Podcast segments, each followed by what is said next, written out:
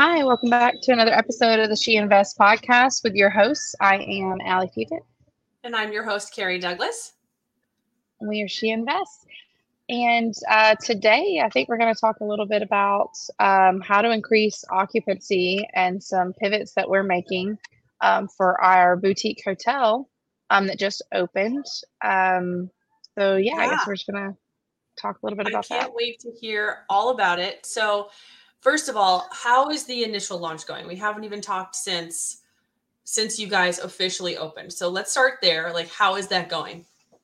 Uh, launch is going great. Uh, it has been amazing. We've gotten all five star reviews. We are actually pushing people to leave us uh, Google reviews.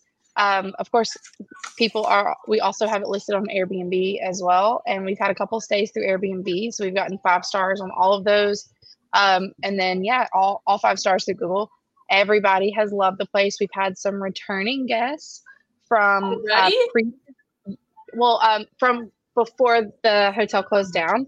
So okay. we had some that have been, um, you know, just like, just kind of like guests that have uh, always come.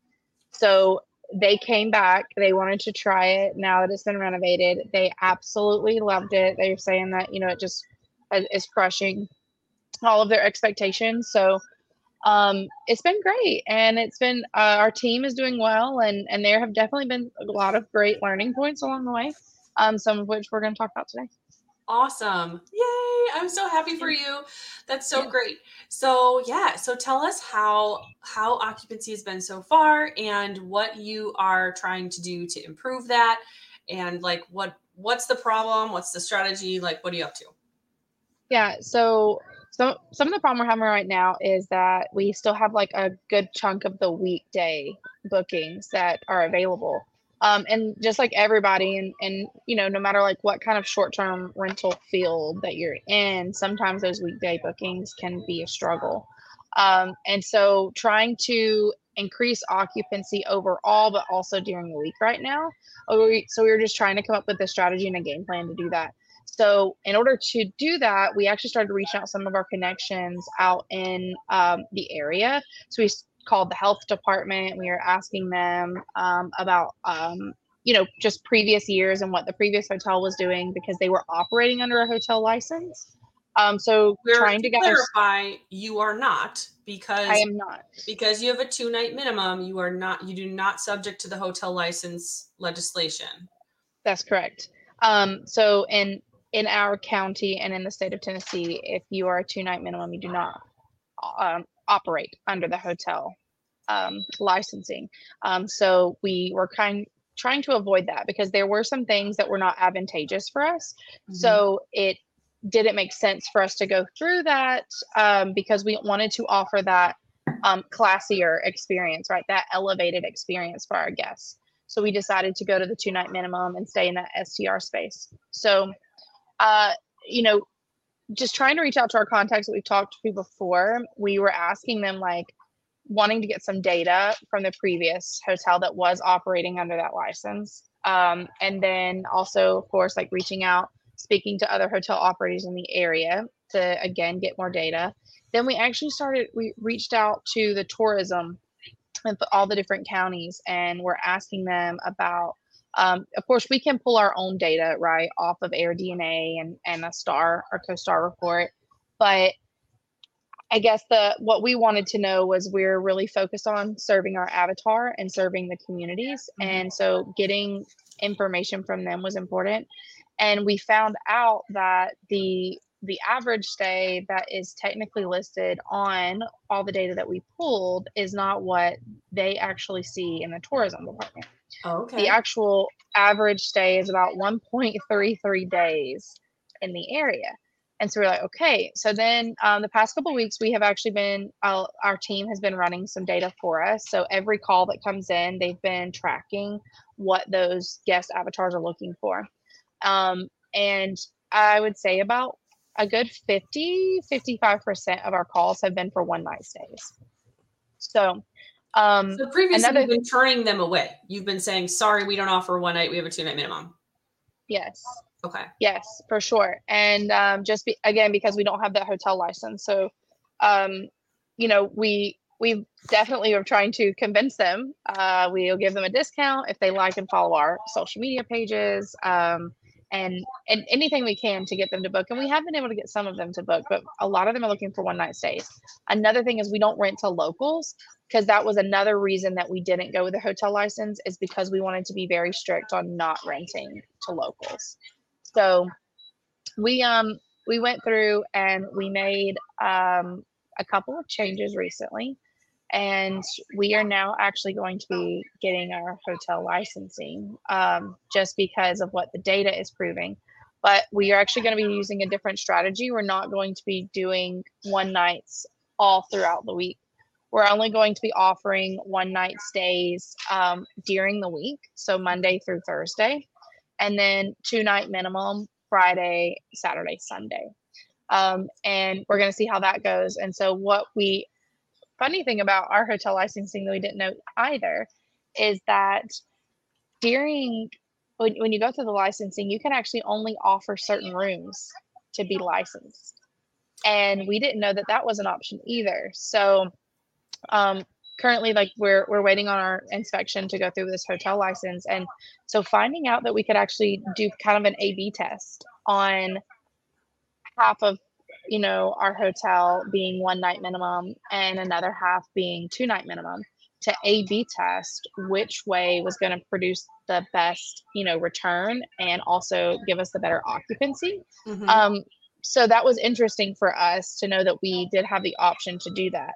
Um, and so I think that after this next inspection, I think that's probably the way that we're going to go, just so that like we have very clear data to back up our decisions because like you know any investment like this currently uh, i mean we have investors. So like being able to present that data to our investors and as to why decisions are being made a certain way i think is very important.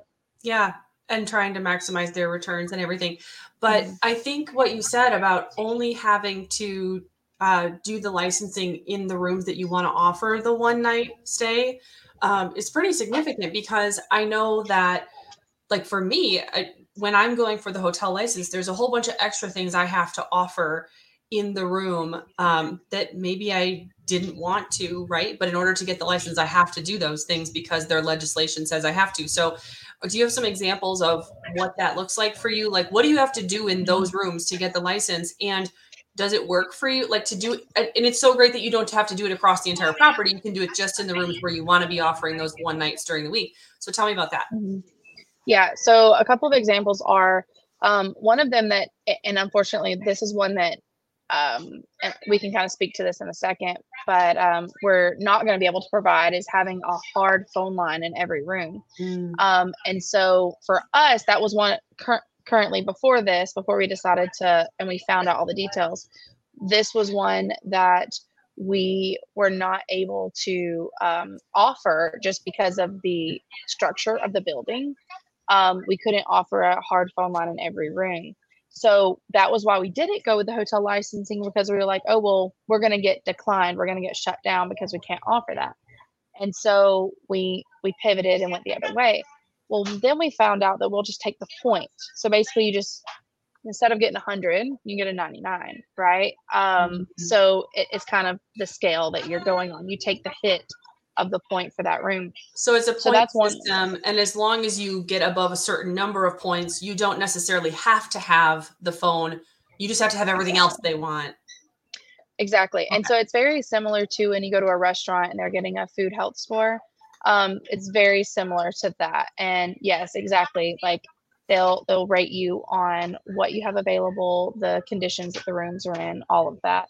Um, so we would just be taking the point on the phones not being in the room. Uh, the next thing is um, some some other things. Self uh, single serve coffee. Um, so you have to you cannot have a coffee pot. It must be single serve, which we already offer um, because we have a Keurig. Um, certain amount of hangers. So there has to be a certain number of hangers in every room on every turn, uh, which seems kind of silly, but um, I guess that's just a little thing that we can get by. Uh, smoke detectors in every room. Um, so I mean, there's single rooms, and we already had smoke detectors.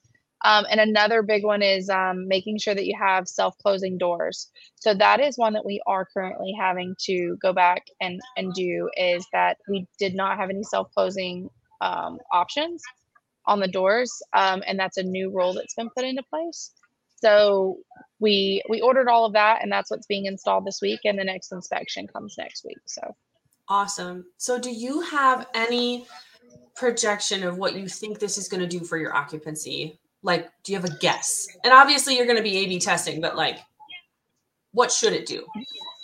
Um, we're hoping, like, based on what we've seen, that it at least can, like, for weekday bookings, it can at least increase our occupancy um, by 20 to 30 percent.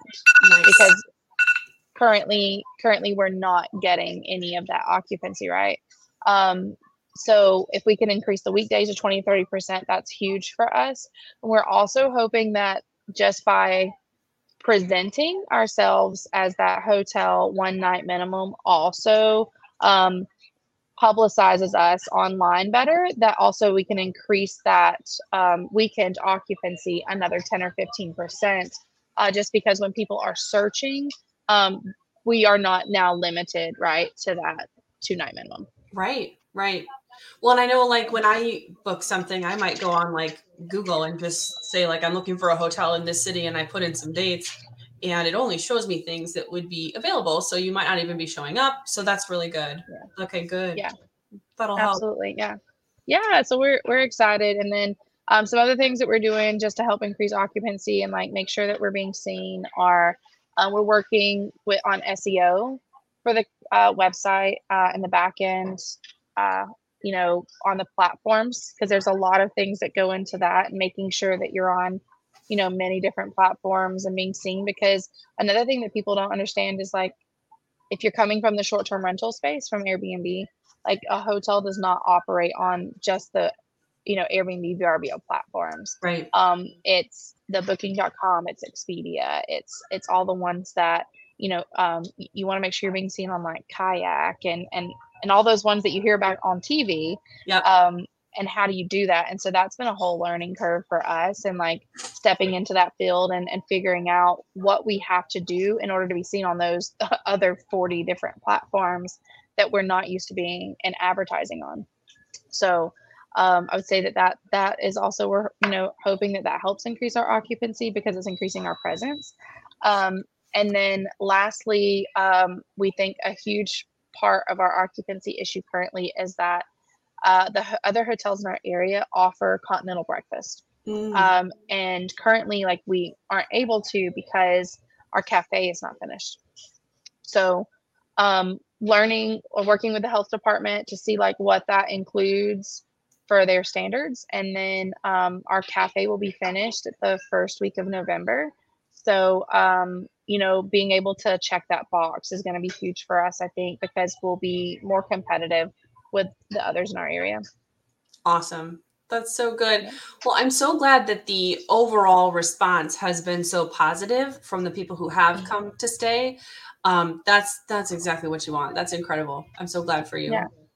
Yeah, thank you. Thank you. We're excited, and it's such an adventure, and just being able to, uh, you know, learn and, and stay educated because when you're going through this, I mean, you don't know what you don't know, right? I mean, we say that all the mm-hmm. time. You don't know what you don't know. And uh, I think also being open to pivoting because, like, you know, in the beginning, it was we we had to be very against that hotel regulation, and then now being able to see like what it could do for us uh, to help us with our investor returns. Of course, now you know just being open to pivoting and and doing what needs to be done to secure the investment. Awesome. I love it. Well, thank you so much for sharing. Absolutely. I appreciate I appreciate the us taking the time to kind of educate everybody on these things and I hope that it's helpful for anybody else that's going through this. Yeah, absolutely. Yeah. Um and we'll be back tomorrow talking about yeah. another topic which I'm excited to chat about. Um yes, yes me too. Yeah. Absolutely. All right guys, so so we'll see you tomorrow. Okay, bye. All right, bye.